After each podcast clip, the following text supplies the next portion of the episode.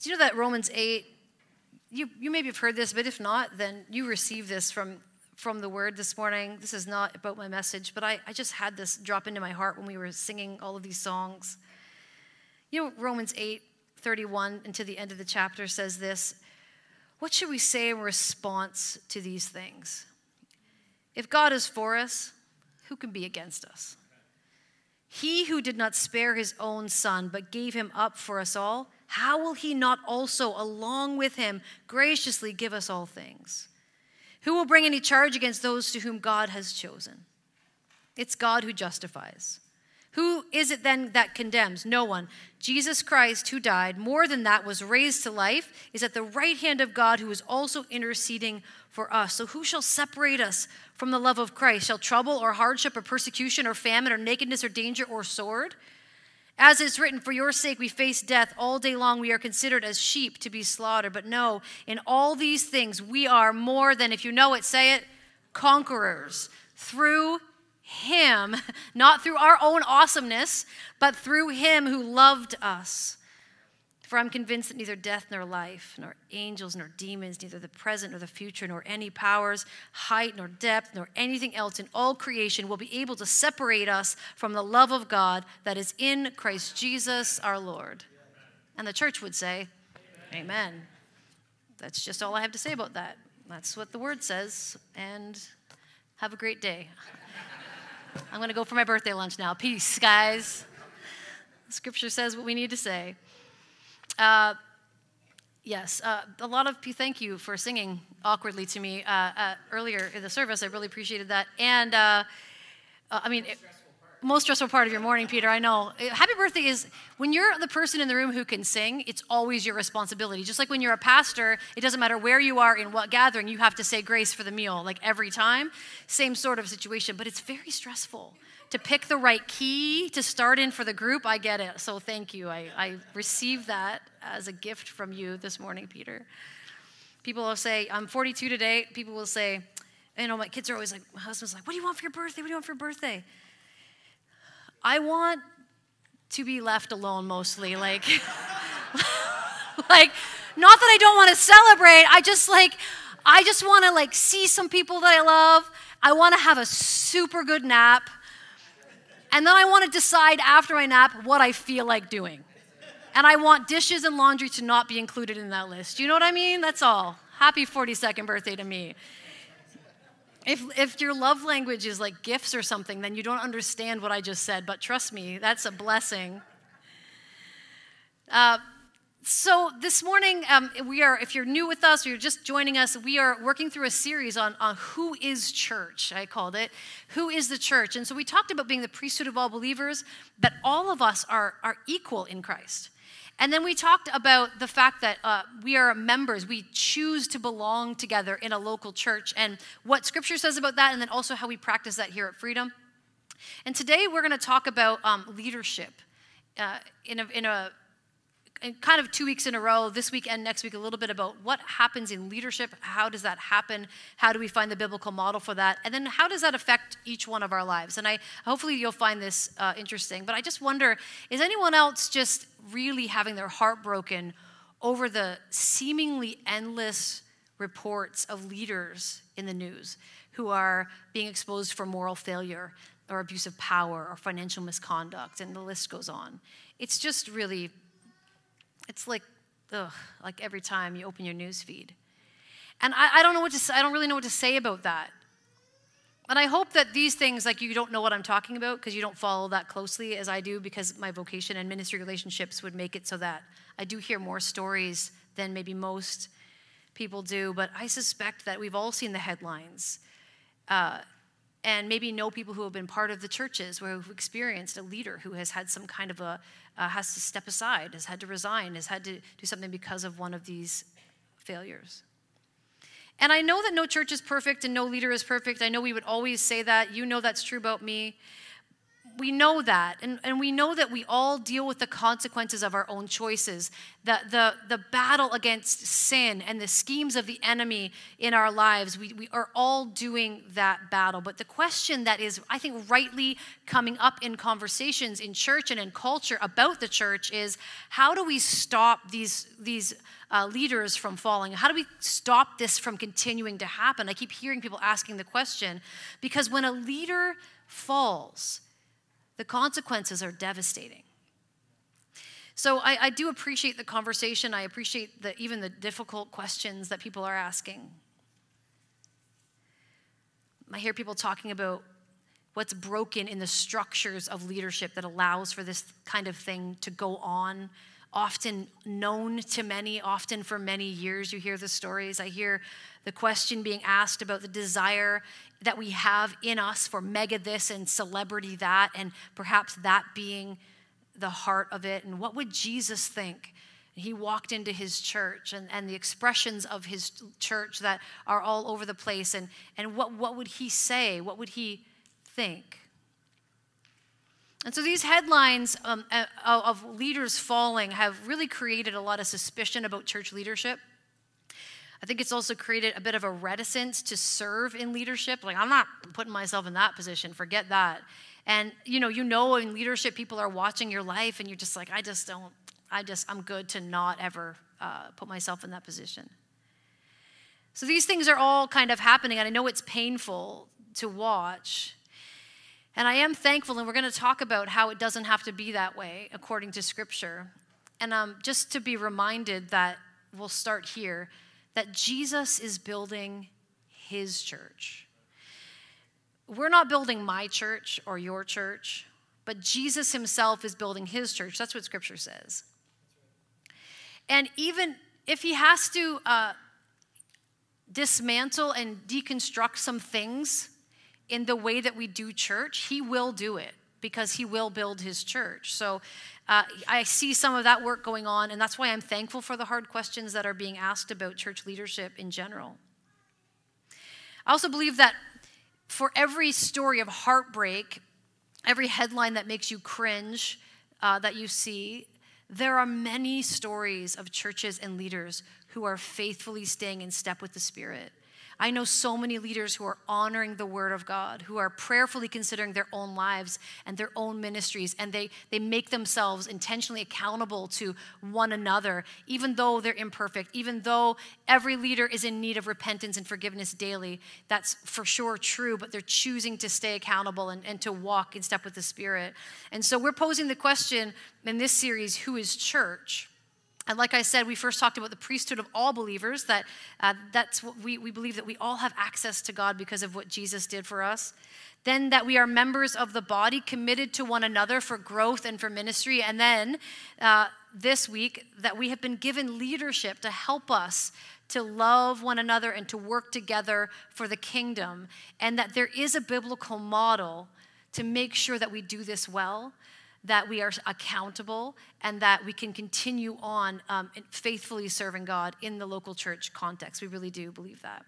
So, I want to read a couple of passages with you about church leadership this morning, and I want to use these passages to help us answer a couple of questions. Who are the leaders in the church? Who, who are they? What qualifies them to lead? And thirdly, why do you care? That's always what I like to get to. why do you care? You do. You don't know. If you don't, maybe you already care. But if you don't care yet, I'm hoping you will by the end of the message. So, we're going to jump into Hebrews chapter 13 to start and then over to 1 timothy 3 so hebrews 13 um, there's a bible in the seat in front of you. If you don't have one it's going to be up on the screen for you. Um, also you can go onto the YouVersion bible app click more and then events and these are already loaded up there for you so that you can read along take notes in there as well. So let's go to hebrews 13 as a setup verse and then we're going to spend mo- most of our time in 1 timothy 3 two verses here in chapter 13 that are going to help us verse 7 and verse 17 verse 7 says this Remember your leaders who spoke the word of God to you. Consider the outcome of their way of life and imitate their faith. Verse 17 Have confidence in your leaders and submit to their authority, because they keep watch over you as those who must give an account. Do this so that their work will be a joy, not a burden, for that would be of no benefit to you. When I was preparing for this message, I, uh, I asked my dad, who pastored for 37 years before he retired, can I have all of your old sermons on uh, like deacons and leaders and whatever? So I get these like these files paper files. Like they weren't even like they weren't even like digital. They weren't even word documents. And i'm going through them and, and he, he, was speaking about this this particular passage and i, I loved he, he, made this comment in one of his messages like i don't know understand anyone who would want to make their leader's life harder because it's of no benefit to them. There's like i could just hear him preaching that. Why would you want to do that? Why would you want to make your own life harder? Anyway so this is Hebrews 7 says to imitate our leaders, to have confidence in them, knowing that leaders have to give an account. Okay, so let's move over to 1 Timothy chapter 3.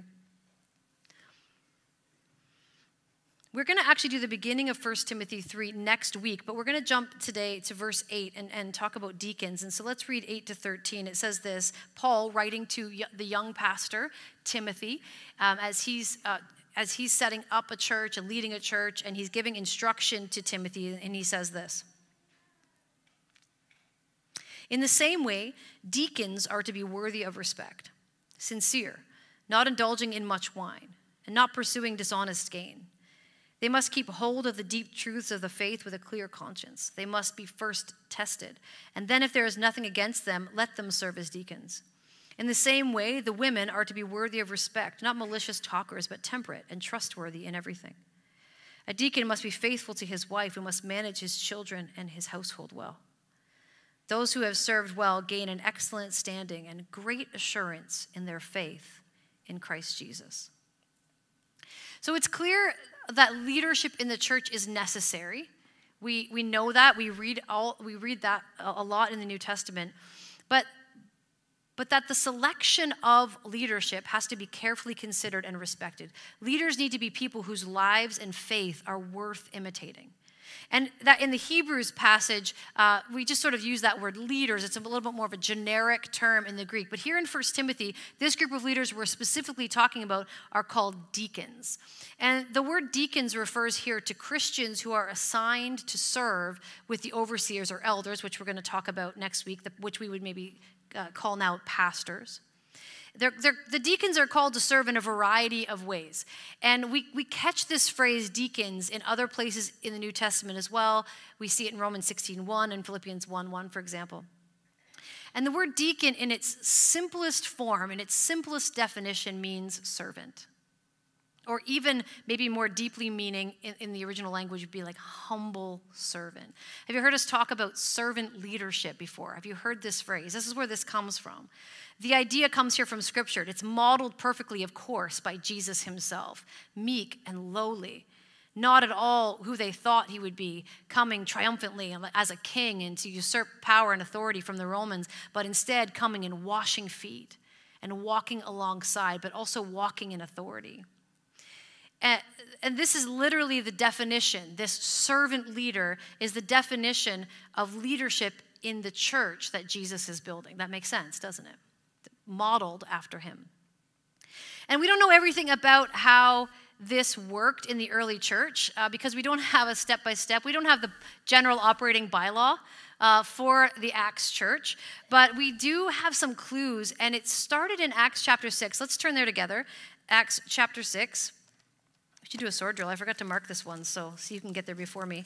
Uh, Acts chapter 6, verses 1 to 6. We get this little glimpse into, into the structures of the church coming together for the first time. And this section is called the choosing of the seven. Acts 6, starting at verse 1, says this. In those days, when the number of disciples was increasing, the Hellenistic Jews among them complained that the Hebraic Jews, because their widows uh, complained against the Hebraic Jews because their widows were being overlooked in the daily distribution of food. So the twelve gathered all of the disciples together and said, It would not be right for us to neglect the ministry of the word of God in order to wait on tables. Brothers and sisters, choose seven men from among you who are known to be full of the Spirit and wisdom. We will turn this responsibility over to them and will give our attention to prayer and the ministry of the word. This proposal pleased the whole group. They chose Stephen, a man full of faith and of the Holy Spirit. You're going to read about Stephen in the next chapter. Also, Philip, Prochorus, Nicanor, Timon, Timon, Timon, Paramenes. I just went to like Lion King in my mind really quick there. And I was like, uh, don't get distracted, Tracy. Just keep reading the word. Uh, Nicholas from Antioch, a convert to Judaism. They presented these men to the apostles who prayed and laid their hands on them. This is such an interesting little passage of scripture. These men were chosen to wait on tables, to distribute food, and they needed to be full of the Spirit and wisdom to do it. Did you read that? There is no such thing as just serving when it comes to the body of Christ. All serving needs to be done honestly and thoughtfully and fairly and with integrity and responsibly. And I think that you can hear in Paul's instructions in 1 Timothy, where we read about the deacons, you can sort of hear the same thing when he's instructing Timothy on what deacons should be like. You can imagine Paul calling to mind the qualifications uh, that w- were first set up for those who would serve those that were needed to oversee ministry that were set out here in Acts chapter 6. And deacons don't necessarily um, hold teaching or ruling authority in the church, according to what we see in Scripture, but they exercise responsibility for the physical needs of the congregation most, uh, most often. And you might ask yourself, because you, as I was reading this passage, uh, are only men qualified for this position? Not at all. Uh, in verse 11 in, in 1 Timothy, there, it says in the NIV, the women. The, the women should also be, it, and it's translated like that in the NIV. Uh, uh, that literally, every scholar agrees that that could be equally translated as the wives of deacons like the deacons' wives or deacons who are women. And we uh, obviously prefer the, the latter uh, translation for a few reasons. And one of the strongest, we could get into it, you know, you could study that more, more uh, further if you wanted to. But in Romans 16 1, uh, we hear Paul uh, uh, speaking to the church in Rome, and he says, I commend to you our sister Phoebe, a deacon in the church of Caesarea. So, like, we, all, we know that there are women who serve as deacons, and just the, the masculine pronouns are used in most commonly, which makes sense because in that culture, the masculine pronouns were used most commonly uh, for leadership. So this was, uh, but we do know that women did serve as deacons as well. And so we prefer that, that uh, translation, deacons who are women. Here are the qualifications for them as well. So we're very comfortable with men and women serving equally in this role in the church. And so that sort of answers a bit of this first question who are the leaders in the church? And this would say the deacons. We're going to talk about pastoral leadership next week, but for, for our purposes today, the deacons. So the question is what qualifies them? What qualifies someone to serve in this kind of leadership role in the church? Well, you have here the list in front of you. Paul calls Timothy and his church to do a thoughtful and careful evaluation of a person's life before they appoint them to this role. They need to be worthy of respect, a person of dignity and integrity. They need to be sincere, meaning not double tongued, like not talking out of both sides of their mouth. Not indulging in, what, in much wine, really pointing to somebody who is moderate and self controlled. Not pursuing dishonest gain, in other words, outside of the church. Their reputation would never shame the gospel. They hold to the deep truths of the faith with a clear conscience. They know the essential truths of Scripture. They've been tested. I like this one. They've been tested, which means you've been able to watch their life. You've seen them go through hard things. You've seen them come up against difficulty. You've seen how their faith has held. You've seen how they've trusted in Jesus. You've seen how they have made difficult decisions where they've chosen integrity when they could have not. And that's what it means to see someone's life that's been tested, not just in their own conscience, but others can watch their life and know that these things are true about them. They're temperate, trustworthy, faithful to their spouse. They're able to manage their children and household well. Keep Christ at the center of their home. That doesn't mean their children are perfect. Hallelujah, that that's not a thing. But it means that they've kept Christ at the center of their home. And so that's the list we get here from Paul to Timothy in this first letter. But it, it's likely not meant to be an exhaustive list, of course but it just, just to give Timothy some good parameters around what to look for in a person before considering them for this kind of leadership role in the church. And in fact, that's exactly what we do here at Freedom. Uh, and it begins to answer the question, uh, the third question I posed today, which is why we're spending time learning about this together on a Sunday morning. And, and this is valuable time. And why, why would we spend it talking about this? So, who are the leaders, the deacons? What, what qualifies them to serve? We, we see this list and then other places in Scripture too. 1 Timothy 3 gives us a great picture of what these men and women's lives should look like. And then, so why do we need to know about this as the church? Because, firstly, we need to be obedient to Scripture when we're choosing leaders. And secondly, it helps us to catalyze our growth. Let me unpack those. As a church, we need to be obedient to Scripture when it comes to appointing leadership. We don't do it willy nilly. It's not about the, the most charismatic person in the room the most outgoing person, people, the, the, person that people like the most, not a thing. It's not about popularity. It's not about choosing someone who's wealthy, someone who has like all the power. It's about the things that are listed here and in other places in the Word. How do we assess someone's ability to care for the needs of the congregation with integrity and with wisdom and, and full of the Spirit? We compare their lives with the Word, not holding them to a perfect standard. That's who? Jesus, yes, but understanding that that is what their lives are pointed towards. We're not looking for perfection, not possible. But we do have to ask the question does their life line up with the scriptural qualifications for leadership? Is that what they're pursuing with their whole heart? At Freedom, every January, we have a nomination process for our Board of Deacons. In our, this, that's our cultural context. These men and women who serve as deacons uh, uh, serve with spiritual and practical oversight of our church. And they also, we talked a little bit about last week about how we, um, as members, create the ability for us to be in, in, uh, in right standing as a charitable organization in Canada. And in, in that same way, our, our Board of Deacons serves as our church's board of directors for us as a registered charity, in case you didn't know that. Members are able to nominate others for the board. And we ask that when a member nominates someone for the board, they consider the nominee's life against a document we have put together called the Qualifications for Team Leadership. And it really is these qualifications sort of fleshed out a little bit, and, and some other places in Scripture where we find qualifications for leadership.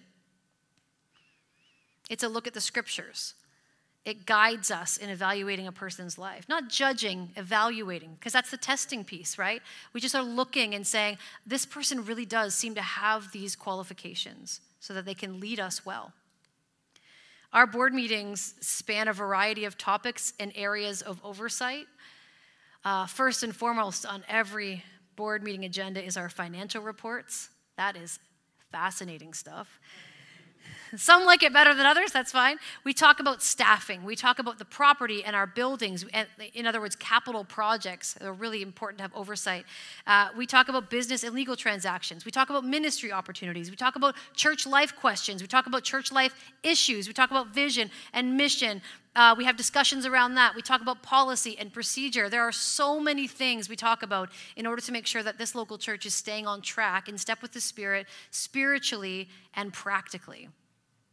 And this board, I just, I know you don't, we don't allow recordings in that room, it's confidential, but I will just tell you that if you were a fly on the wall at those board meetings, how often you would hear them say audibly, Well, what is good for the body? They literally will say, especially when something's real, real tricky, we're just grappling through something, trying to make a decision. What's the best way to go? Should we do this? Should we not do this? They say, what is good for the body? What if it's a little bit risky? What if we don't know, we don't know what we don't know? How do we do this? Well, what is good for the body? Like often they say that out loud. When something is tough, when there are emotions involved, when the decision isn't clear, what is good for the body? I don't know what else I can ask of leaders than to have that of the first and foremost part of their heart being fully full of the Spirit and wisdom is so essential to be able, able to answer that question well. Are these men and women on the board perfectly achieving the ideal in their Christian lives every single day? Why don't you ask them and see what they say? I'm not going to say, I'm just saying, ask them and see what they say. You know the answer. You know. Walt's back there going, yeah, right? Like, we know. Yeah. He's like, uh, yeah, obviously. Uh, but we, we know that that's not, we've already said that several times, but they are surrendered to Christ, dedicated to serving his church, you, in this context, before their own preferences. I've seen it happen over and over again. They want they don't want to build this church. They want Jesus to build his church here. And how can we help? You know, that's that's the attitude. And can I tell you something really weird? Like I told you last week how I feel about reading policies. Oh, some of you weirdos love policies and the fine print and whatever, and bless you so much because we need you in the world. Uh, but I don't like that kind of thing particularly, but I like board meetings. I don't know a lot of pastors who say that, but I'm telling you the truth. I like board meetings. They make me happy. I don't go into those things with fear and trepidation. I go in there and think, hmm, I wonder how this is going to go tonight. This is going to be fun. These people are so excellent at what they do. They're so thoughtful. They're so engaged. They're so, they bring all something different to the table with their own gifts and skills and, and thoughts. And they just like, and then they, they bring all of that together and then they still say, what's good for the body? And I don't know why you wouldn't want to be a part of that. It's so great. It's so great. It's heavy, but it's great. So we're obedient to Scripture when we appoint leaders with this in mind, and this is why you need to know that. But that's not the only reason that we need to know what Scripture says about leadership in the church. It's also because we, if we know these qualifications for leaders, it can catalyze our own growth, our own spiritual growth, our own discipleship. You might be saying to yourself, I could never be on the board. Why not? Why not? You have a relationship with Jesus, I mean, you may not serve on the board, and that's not, it's not for everybody. There is a leadership gifting and all of those things, but what would stop you from being qualified to serve on the board? What is it between you and living a life in Christ that has the characteristics of someone whose faith can be imitated, like we read in Hebrews 13? And I think that when you read these qualifications, you need to be very cautious not to say things like, "Oh, that's that's totally makes sense for somebody else." But to say to yourself, "Yes, I will. I know that I want to, you know, when I'm in membership, nominate someone and have this in my mind for nominating someone for this process and being cautious about who we put in leadership and I need to know those things for myself so that I can I can participate in this local church well. Yes but also looking at that list and saying, how does that line up with my, my, my life? How is the Spirit filling me full of wisdom? Am I able to? I mean, I may not ever even want. I know people who, who've been nominated for the board and be like, no, thank you, meetings, no, thank you but their life was still on that track. Do you understand what I mean? Understanding what it means to be mature in Christ, to be able to let your life be something that others can imitate, means that means that you are qualified even if you don't necessarily serve in that position. That's what it means to be maturing in Jesus. So you can hear this as a call to go deeper in Christ. You may never serve on a board.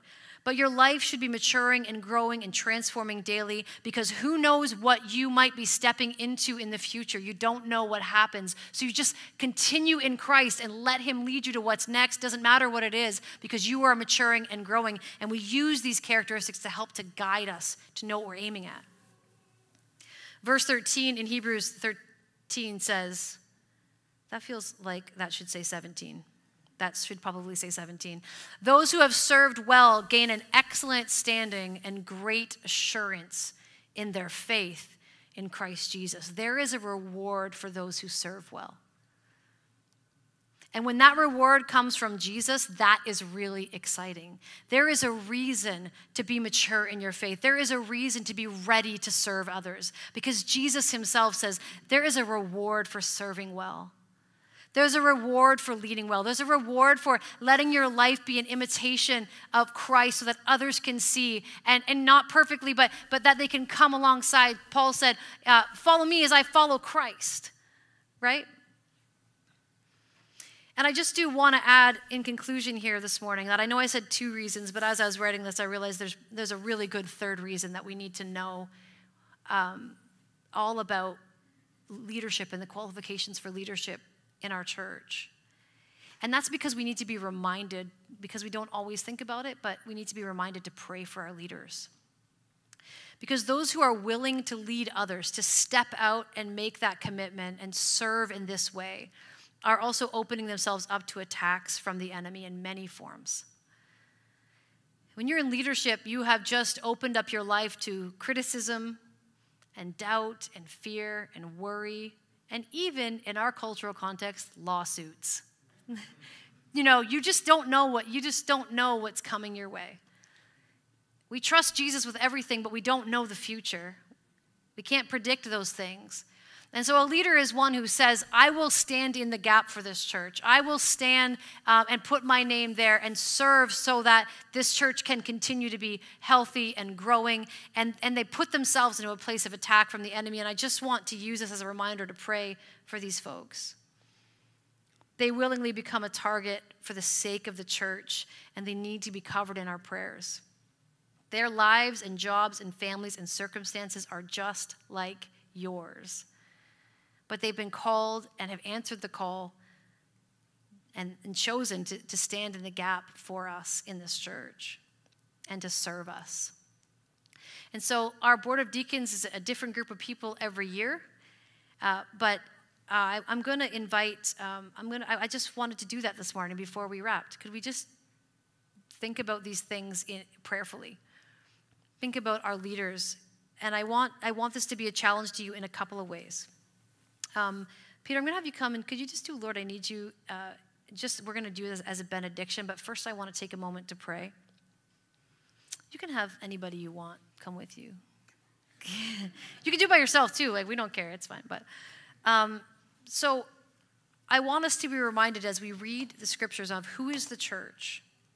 Who is church? That we have leaders among us that we need to respond by choosing our leadership well.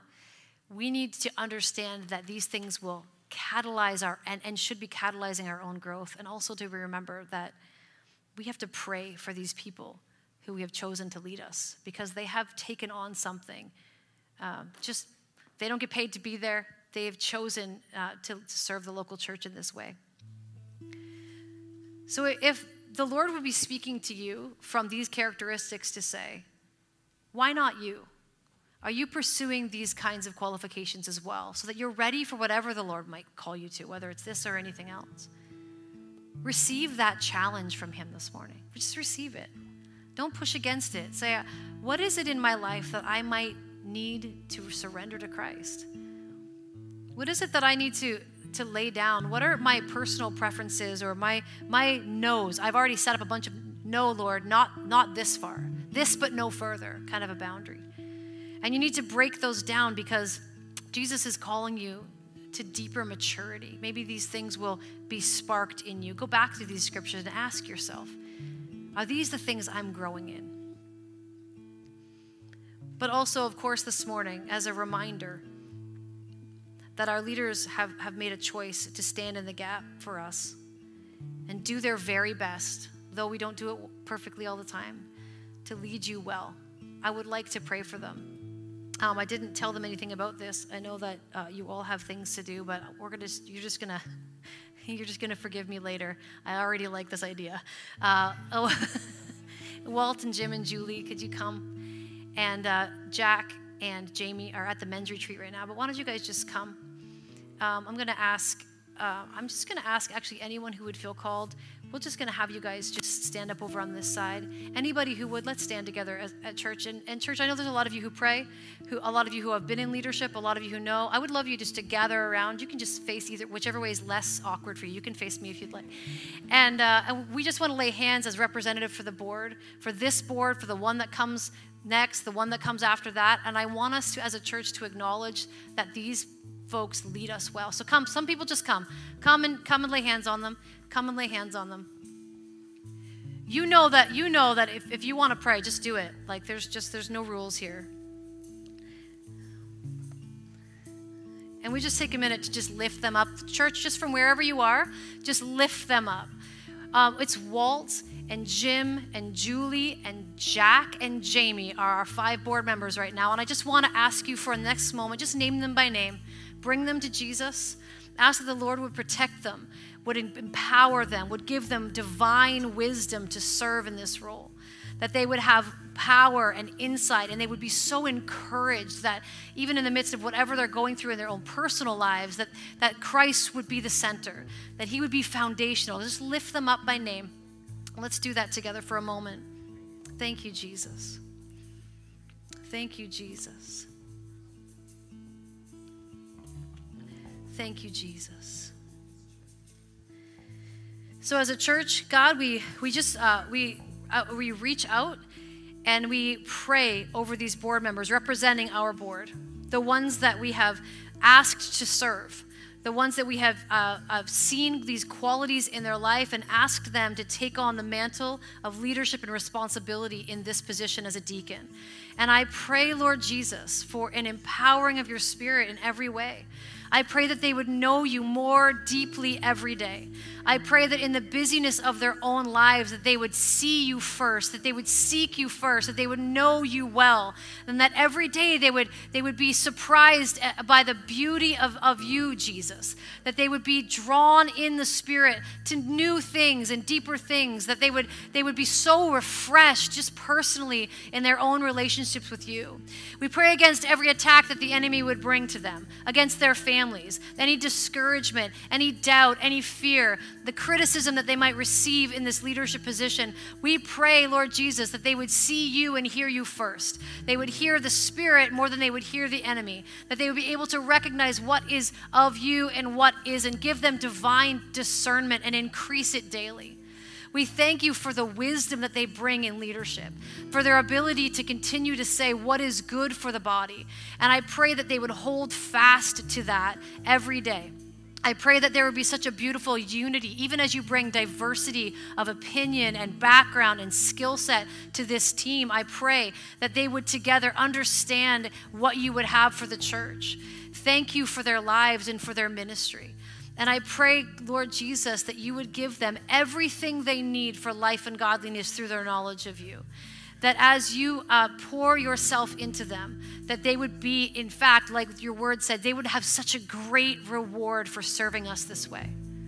So, God, we thank you for their lives. We thank you for their leadership. We thank you for their ministries. And we pray a blessing and protection on their homes, their families, their workplaces, and all that they do so that they would be able to lead well in every situation. I thank you for their integrity and their character, and that nothing would be able to come between them and their pursuit of you, Jesus. So, thank you for them. We, we name them by name, each of us in our hearts. We, we, we just we take them and, and, and uh, we offer their, just their, their lives to you. And thank you for it all in Jesus' name. And the church said, Amen. We're so thankful for our leaders. You guys, thank you so much for how, what you do. You know I love you because I tell you all the time, but thank you guys. And so now, kind of as our benediction for the church, we're going to go back to that second point, which is is the Holy Spirit calling you to another level? Is He saying, stop disqualifying yourself and ask what I might have for you? What's next? What's the next thing and the next thing? So you're ready for whatever He calls you to next. So you see what the qualifications are, and you would say, I want to be mature and full of the Spirit and full of wisdom and ready for whatever the Lord would have for me. And I don't want to put any barriers around that. So let's use this song. Uh, let's sing, Lord, I Need You, and let's use this song as a benediction, as a prayer, as a way for us to commit to whatever the Lord would be calling us to. Let's sing together.